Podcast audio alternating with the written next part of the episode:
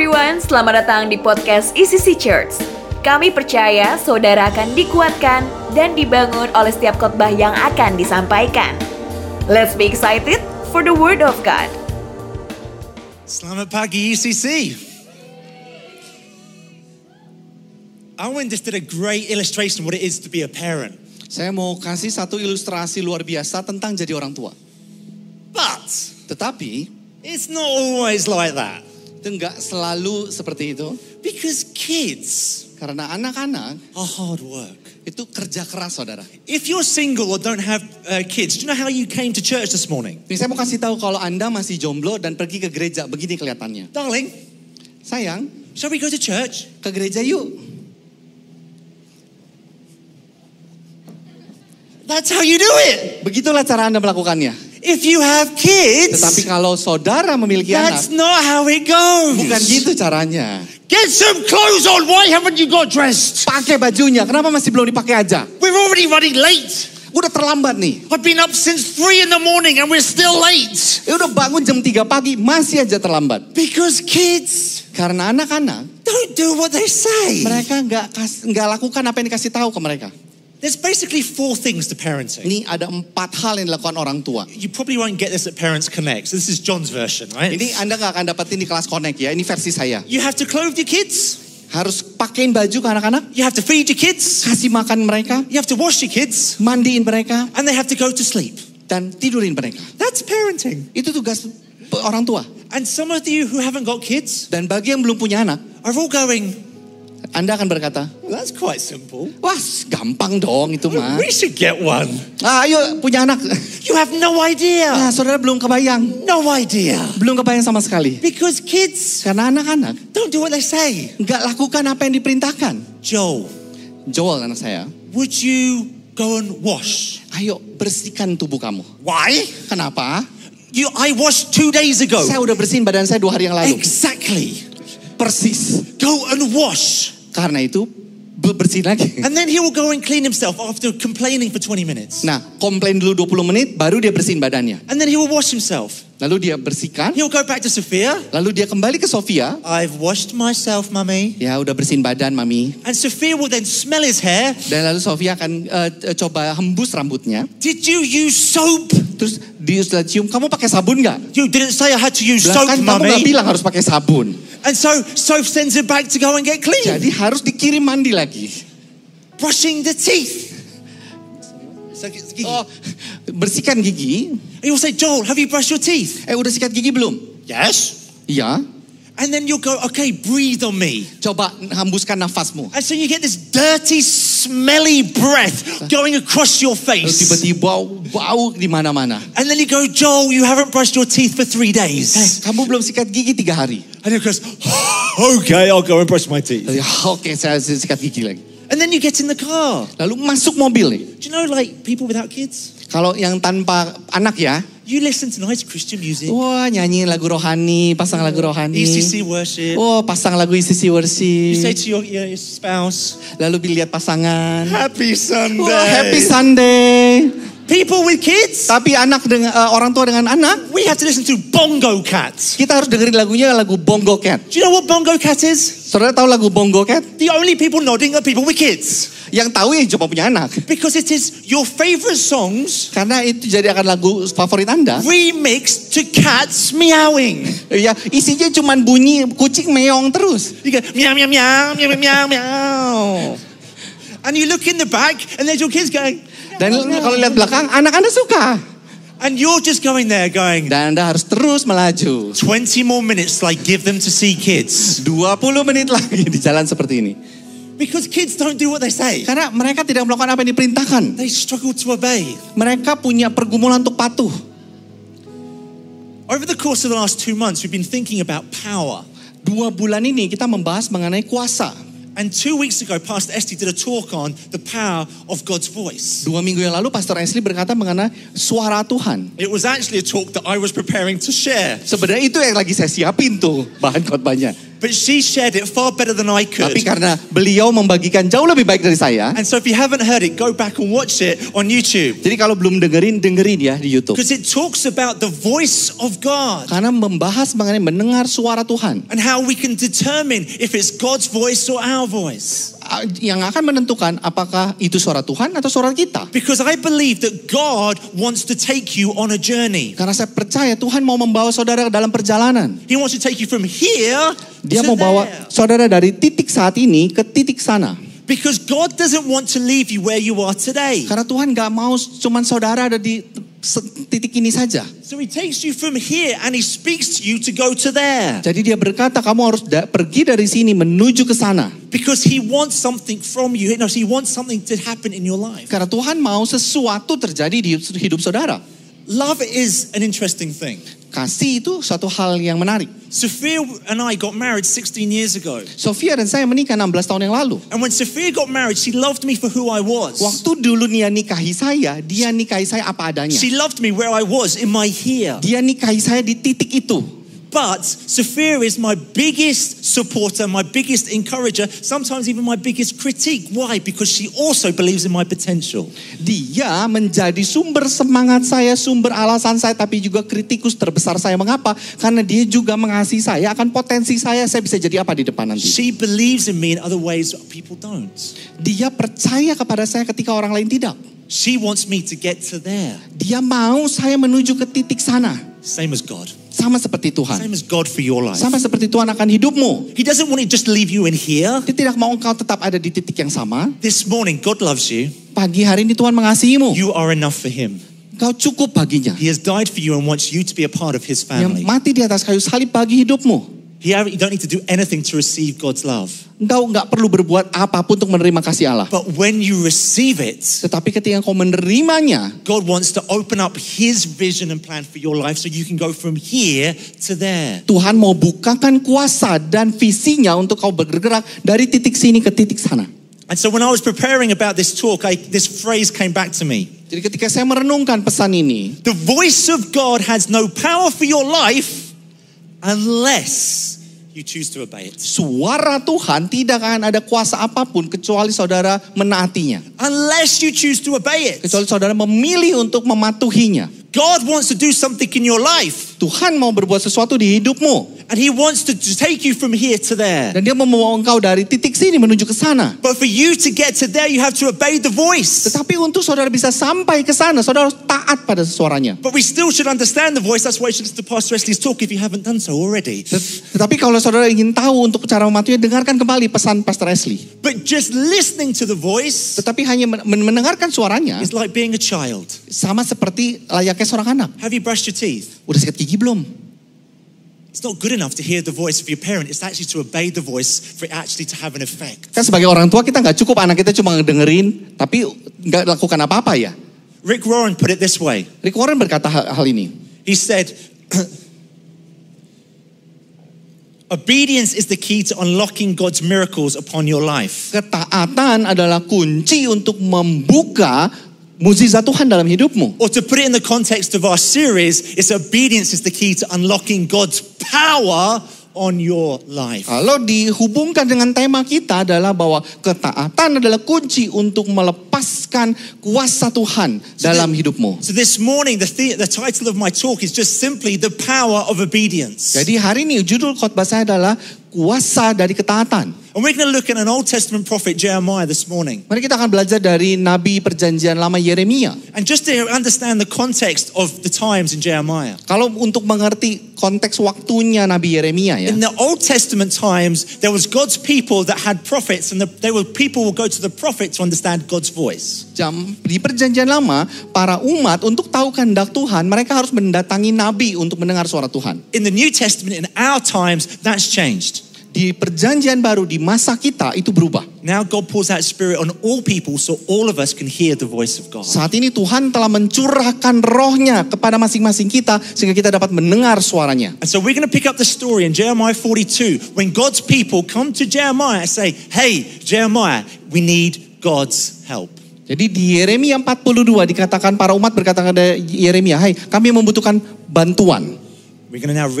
Kita akan baca dari Yeremia 42 ayat 1 sampai 4. Kemudian datanglah semua perwira tentara di antaranya Yohanan bin Kareah dan Azaria bin Hosaya beserta seluruh rakyat dari yang kecil sampai kepada yang besar. Ayat 2 dan mereka berkata kepada Nabi Yeremia, "Biarlah kiranya permohonan kami sampai di kehadapanmu. Berdoalah untuk kami kepada Tuhan Allahmu untuk seluruh sisa ini. Sebab dari banyak orang hanya sedikit saja kami yang tinggal seperti kau lihat dengan matamu sendiri.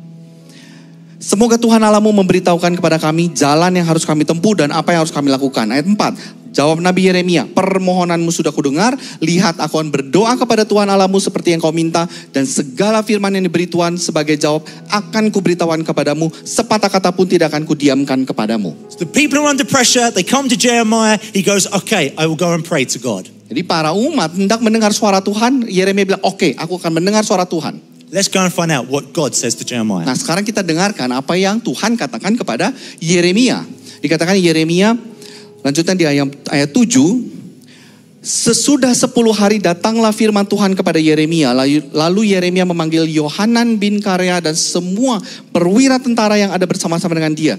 Dan seluruh rakyat dari yang kecil sampai kepada yang besar. Berkatalah ia kepada mereka, beginilah firman Tuhan Allah Israel yang kepada yang kamu telah mengutus aku untuk menyampaikan permohonanmu ke hadapannya.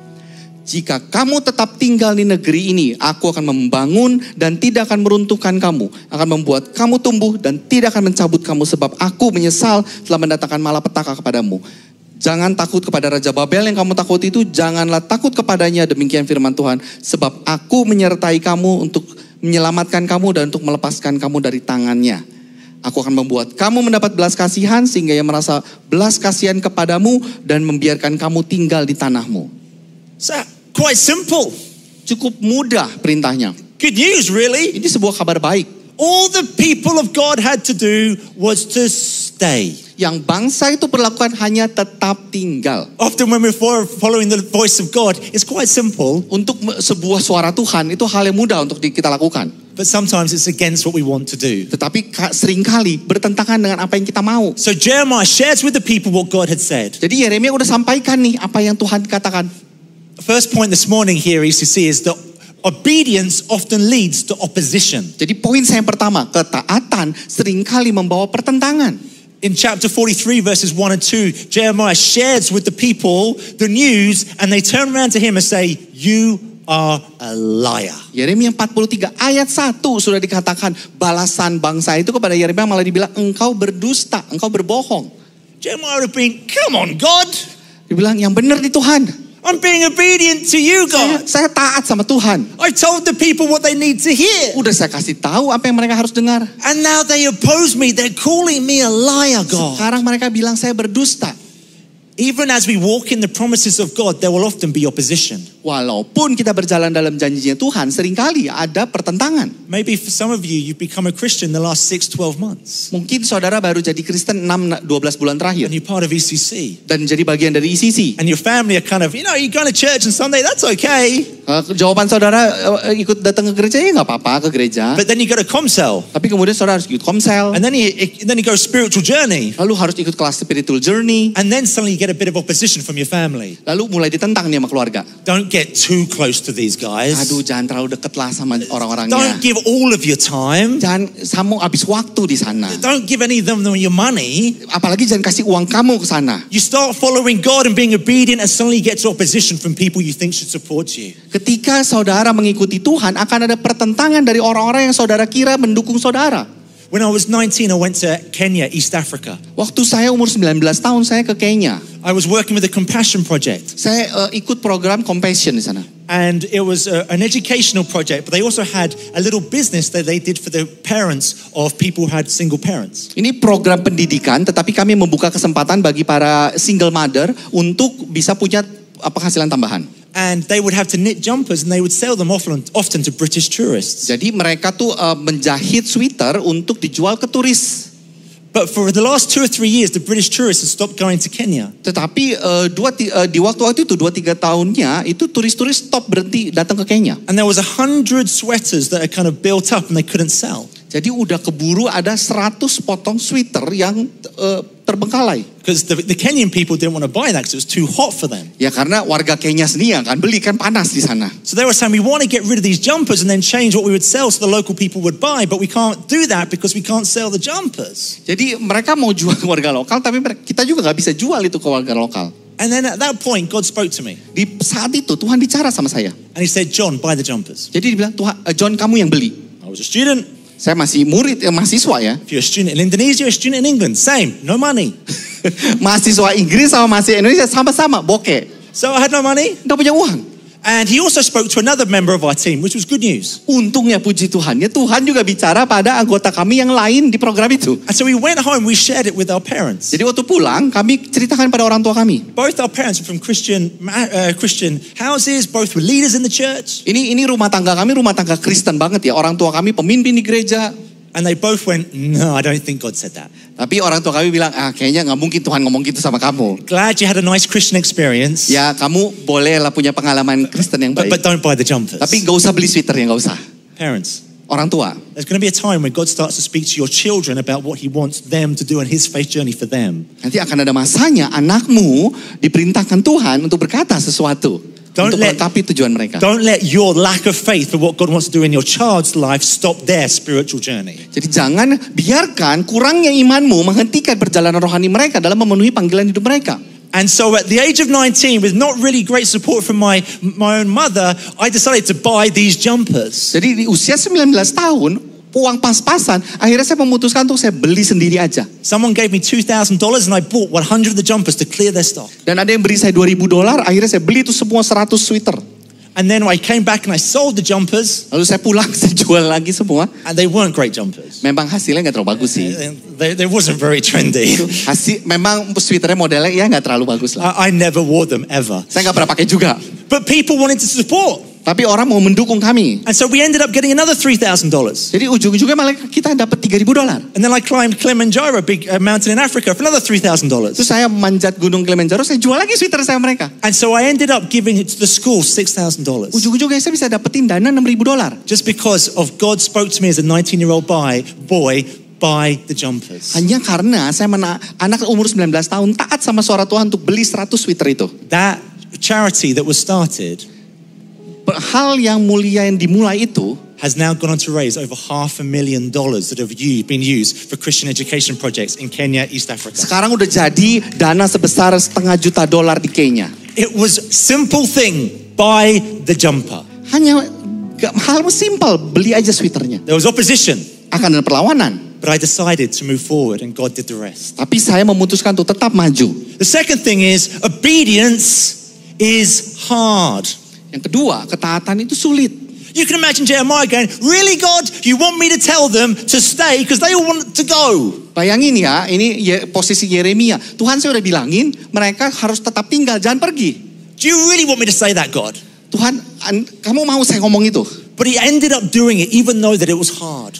Tapi Yeremia tetap lakukan, walaupun sulit. And sometimes we talk about obedience in the area of finances, Kadang-kadang kita harus taat di bidang keuangan, but what about obedience in the area of relationship? dan juga taat di, di bidang kehubungan, What about obedience in the relation in relationship with your parents? hubungan dengan orang tuamu. Or what about the person that's abused you when you were a child? Bagaimana dengan orang-orang yang mengabusemu waktu masa kecilmu? John, you don't understand. John, kamu nggak ngerti. You don't understand what they did to me. apa yang mereka sudah lakukan sama saya. I don't. Saya memang nggak mengerti. But I do know that if God wants you to take you from here to there, He wants you to heal in a way that enables you to go to there.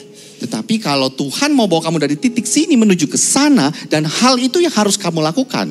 Because so many of us, we get stuck in here because we're not obeying what God is saying to us to move forward. Karena banyak sekali kita tetap tinggal di titik yang sama karena kita nggak mau bergerak maju.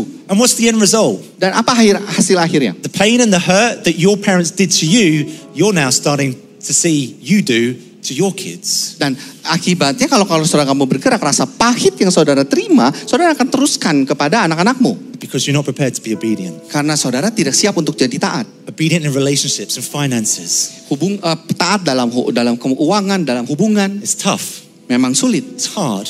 Memang sulit. God calls us to go to places we don't like sometimes. Kadang-kadang Anda harus pergi ke tempat yang Anda nggak mau. A few years ago, I had a bit of a crisis. Beberapa tahun yang lalu saya ada krisis, Actually, it was a big crisis. Not a bit of a crisis, it was a huge crisis. bukan hanya krisis, krisis besar. But of an organization I'd worked with for 17 years, I ended up leaving. Jadi saya harus keluar dari organisasi yang saya sudah bersama dengan mereka 17 tahun. And it was hard because some people who I loved and I worked with for 17 years turned their back on me. Yang paling sulit karena orang-orang yang saya percaya, yang saya sayangi, mereka justru yang mengkhianati saya. There was one guy from a country near here who I had served and I had mentored, I had helped raise funds, I'd sent my team, turned his back on me. Ada seseorang di tim itu yang saya sudah melayani bersama, saya sayang sama dia, tapi dia mengkhianati saya. So much so that he talked to one of my supporters who used to give us 500 juta every year, stopped, that supporter stopped giving. Akhirnya akibatnya orang itu ngomongin hal jelek, ada donatur yang menghentikan 500 juta dananya kepada kami. I prayed and I spoke, spoke to my mentor. I said, What do I do? Saya berdoa dan saya bi- bilang pada mentor saya, apa yang harus saya lakukan? He said, John, keep your mouth shut. Bilang, tutup mulut aja. So I did. Itu yang saya lakukan. It's hard. Sulit. I knew that this person was in the wrong. Saya tahu nih orang ini melakukan hal yang salah sama saya. I had proof he was in the wrong. Saya bahkan punya buktinya dia melakukan hal yang salah. I could just get exonerate myself so simply. Saya bisa aja tuh bela diri saya. But I felt God said, keep your mouth shut. Tapi saya tahu Tuhan bilang tutup mulut kamu.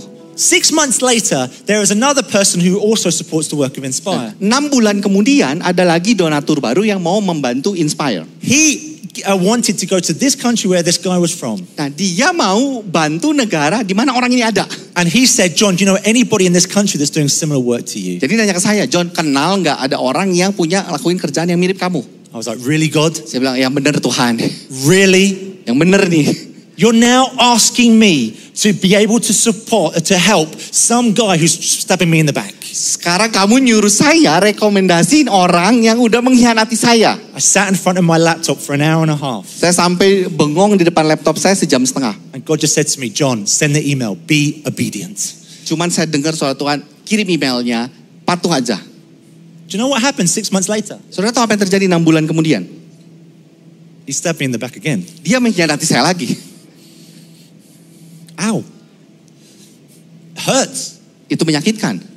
But I didn't do it to have reconciliation with the guy. I did it to be obedient to God. Tapi saya nggak lakukan itu untuk berbaikan dengan dia. Saya lakukan itu karena saya mau patuh sama Tuhan. Amen? Amin. It's not about the reconciliation. You hope that will happen. It was obedience to God. And because of that, that's why I followed the voice of God. Bukan karena saya pikir karena saya lakukan ini saya bisa baikan sama dia. Tapi karena saya mau menaati suara Tuhan. I didn't want to. Saya nggak pengen sebenarnya. It was hard to pray for him, and I didn't pray very hard. Karena sulit bicara eh, doa untuk orang ini. Tapi toh saya doakan juga. But I was obedient to what God asked me to do. Tapi saya taat sama apa yang Tuhan perintahkan kepada saya. But Tetapi obedience does lead to blessing. Ketaatan memang membawa berkat. Here in this story, if you read chapter 43, you go on to see their disobedience led to their destruction. Kalau saudara baca lanjutkan ayat pasal 43, karena bangsa itu tidak taat membawa mereka kepada kematian. But to look on the other side of it, Tapi kalau saudara lihat dari sisi yang lain, when Peter was on the shore, waktu Petrus di pinggir pantai, he meets Jesus, dia ketemu Yesus. and Jesus says to Peter, Put out your nets again, one last time. Yesus kan bilang, lemparkan jalamu sekali lagi. Are you prepared to be obedient in the position, in the place where you have the most talent? Nah, apakah saudara tetap mau patuh dan taat di area kehebatanmu? Are you prepared to be obedient in the place where you have prestige? Apakah saudara akan tetap milih taat di area di mana itu areamu banget? Or do you keep that from God? A- Atau saudara akan tahan itu dari Tuhan? I can do that, God. Ah, saya bisa lakuin sendiri kok. Jesus, I'm a fisherman. I've been a fisherman all my life. I Saya- don't need you to tell me how to fish. Saya nelayan seumur hidup. Coba jangan ajarin saya jadi nelayan lah. Yeah, you're great at hosting parties. Ya mungkin kamu tuan rumah pesta yang bagus. You know, water into wine. Kamu bisa rubah air jadi You know, anggur. you're the great healer. Kamu penyembuh yang hebat. You're pretty good at preaching. Kamu khotbah jago banget. But when it comes to fishing, Tapi kalau buat tangkep ikan, I know how to do this. saya jago lakuinnya. Do you give God the opportunity to be obedient in your area of strength? Apakah saudara member- mempersiapkan Tuhan mencampuri dan harus tetap taat di area kehebatanmu? Because Peter's obedience led to a catch of fish so big he couldn't bring it in. Karena ketaatan Petrus membuat hasil tangkapan dia sampai perahunya tidak cukup. In 2014, we had the opportunity of moving to a new area in Inspire. 2014 kami punya kesempatan untuk memindahkan eh, tempat. This was always the dream for Inspire. Ini mimpi untuk inspire dari dulu. And because Sophia and I we wanted to get behind this vision, we ended up remortgaging our flat in London. karena ini visi Sofia dan saya, kami sampai harus memutuskan eh, men- me- me- apa, menyicilkan apartemen kami di London.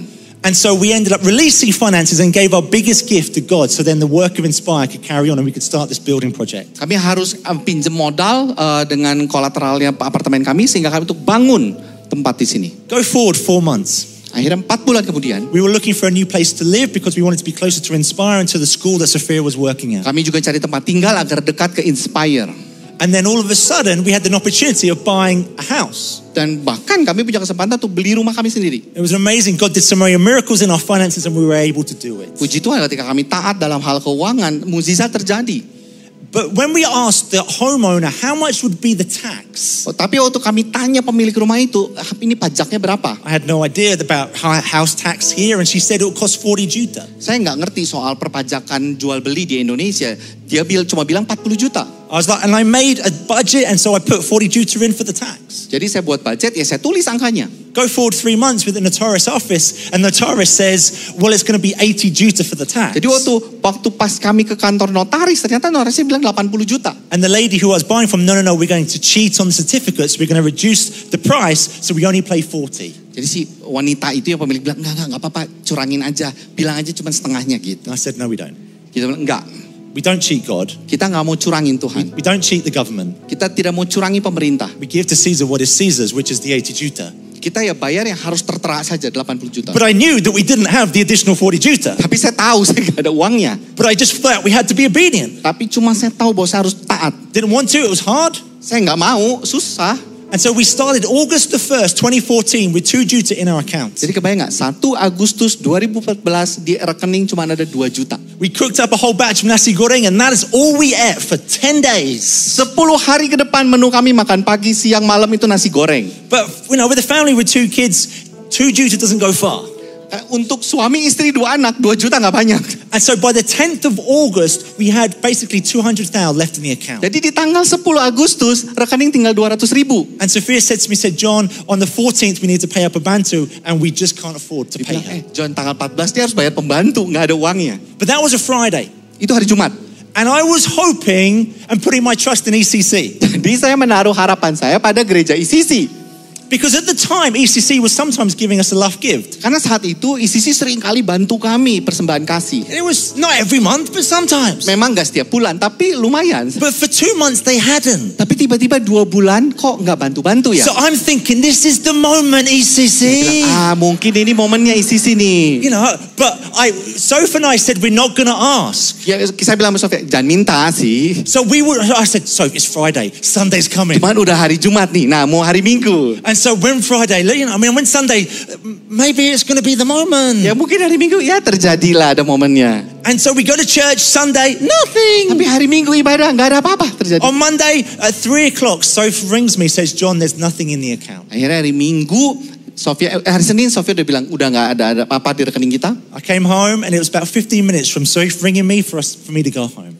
Akhirnya Sofia telepon saya 15 menit saya harus pulang. And I was angry, Saya marah, angry with God, saya marah pada Tuhan. because I didn't think we'd done anything wrong. Karena saya- kan kita nggak lakukan hal yang salah ya. I thought that we'd followed the will of God. Kita ikutin kehendak Tuhan nih. He had made the miracle, He had opened up the way, and now we're honoring Him by paying the more tax. Now I had to borrow money from the UK. It just didn't make sense to me. Dia yang udah udah buka jalan, dia buka mukjizat, tapi sekarang untuk bayar pajaknya aja kita nggak bisa. I walked into the house. Jadi saya masuk ke rumah. Sophia's on the phone to her mum, Jadi Sofia sedang menelpon mamanya and her aunt that we hadn't spoken to or met for five years dan ada tantenya yang udah kita nggak pernah ngobrol lima tahun gave Sophia a gift memberikan hadiah kepada Sofia that covered not only the tax but half the cost of the entire house. yang menutupi seluruh pajak dan bahkan setengah dari biaya rumah.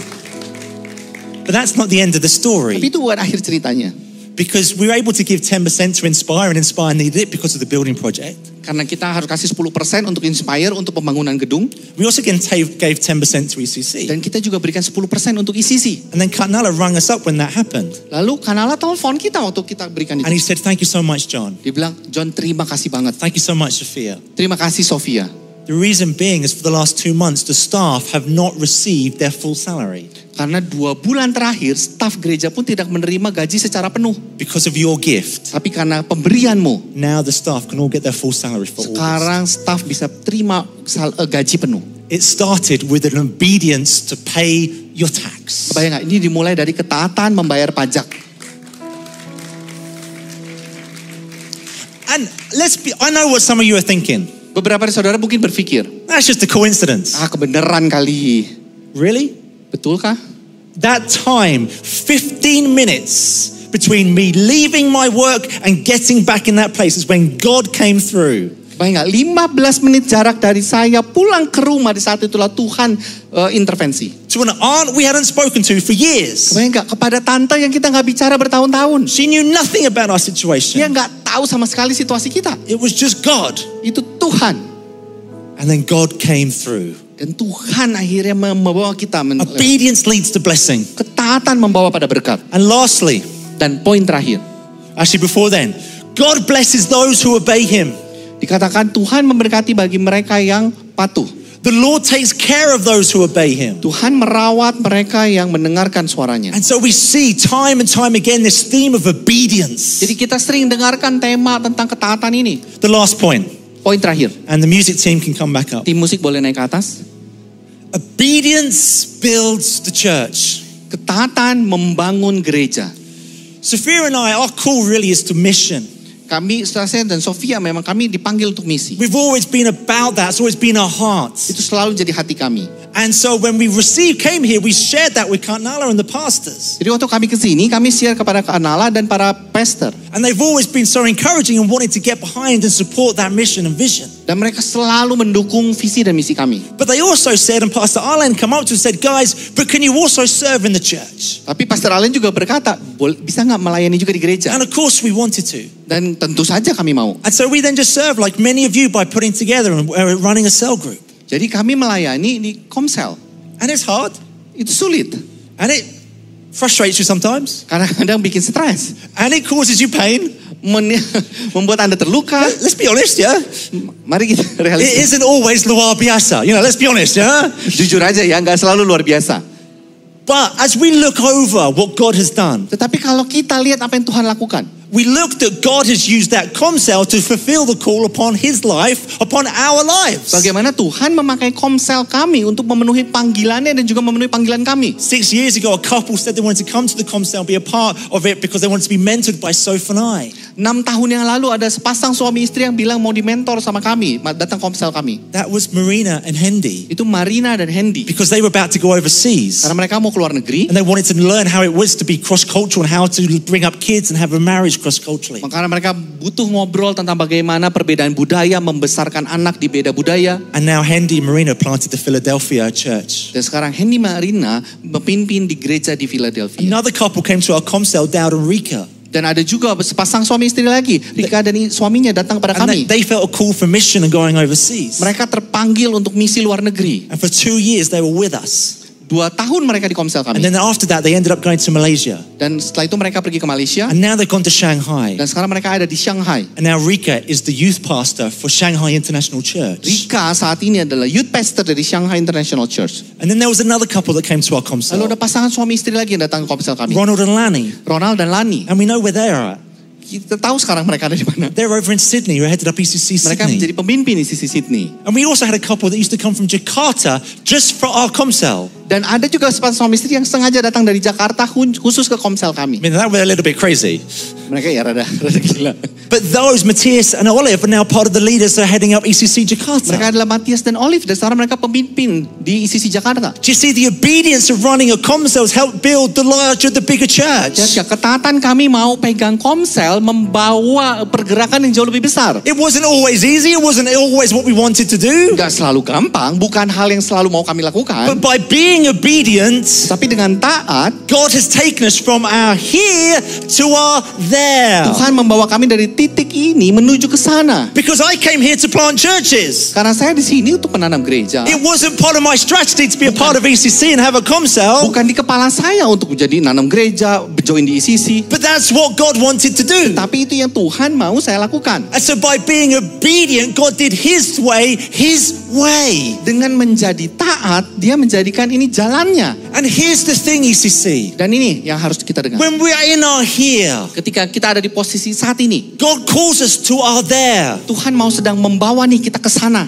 And when we get to there, Dan ketika udah kita di sana, it becomes our itu here. udah jadi titik sini lagi. Do you see that? And when we're here, God calls us to Dan there. udah di sini pun akan dipanggil lagi ke sana. And then He calls us to go Dan there. udah di sana itu akan menjadi sininya kita And lagi. all of a sudden, when we look back, Ketika pas lihat ke belakang, we realize where God's taken us on this journey. kita akan baru sadar, oh ini perjalanan yang Tuhan mau kita lakukan. God's not looking for perfection, He's looking for progression. Tuhan gak lihat kesempurnaan, dia lihat kemajuan. And as you look at that, we go, wow, I look back on now the faithfulness of God upon my life. Kalau kita lihat ke belakang, baru kita sadari betapa setianya Tuhan. Because my here is the result of God's promises in my life. Karena saat di sininya saya adalah pemenuhan janjinya Tuhan. And now He's calling you to there and He's just asking for the act of obedience. Ketika dia mau membawa kita ke titik sana, dia membutuhkan ketaatan kita lagi. And sometimes we go, no. Kadang-kadang kita bilang tidak. Sometimes we don't want to go there. Kadang-kadang, aduh gak mau. Look back at your pro, look back at your journey. Coba lihat lagi ke belakang perjalananmu. God's always been faithful. Kan Tuhan selalu setia. In Ephesians, and with this I finish. Di Efesus dengan ini saya selesai. Ephesians 2. Di Efesus 2. It says this that therefore they will no longer be influenced, tossed back and forth. Dikatakan sehingga kita bukan lagi anak-anak yang diombang-ambingkan. We will no longer be like kids. Kita bukan lagi nggak kayak anak kecil. When God says, Will you obey me? Di kita mau nggak kamu taat sama saya? We say, Yeah, God, I'm ready. Kita bilang iya Tuhan saya siap. I'm ready to fulfill what you want me to say Aku siap melakukan apa yang kau ingin aku lakukan. because I believe you want to take me to there. Karena saya percaya kamu mau bawa saya ke sana. Because God is looking for people with the right attitude. Karena Tuhan sedang mencari orang yang punya perilaku yang benar. Because as Kat Nala always says, Karena itu yang Kanala selalu ajarkan. your attitude will determine your altitude. Karaktermu akan menentukan kemajuanmu. Maturity in the Christian faith is not determined by the amount of years you have been a Christian. Kedewasaan tidak ditentukan berapa lama Anda menjadi orang Kristen. It's determined by your attitude of Tapi obedience. ditentukan dari karak perilakumu akan ketaatanmu. Let this week Biarkan minggu ini be a week where you obey God. menjadi minggu di mana engkau menaati Tuhan. As He speaks, Ketika dia bicara, you let Him in engkau biarkan dia masuk. and you obey. Dan taati saja. And He takes you from here Dan dia akan bawa engkau dari sini as He takes you to there. menuju ke sana. Amen? Amin. Please stand. Mari bangkit berdiri. Saya percaya ini pesan yang khusus buat setiap kita yang mendengarkan. We pray that this message will bless you and build you. See you at the next podcast.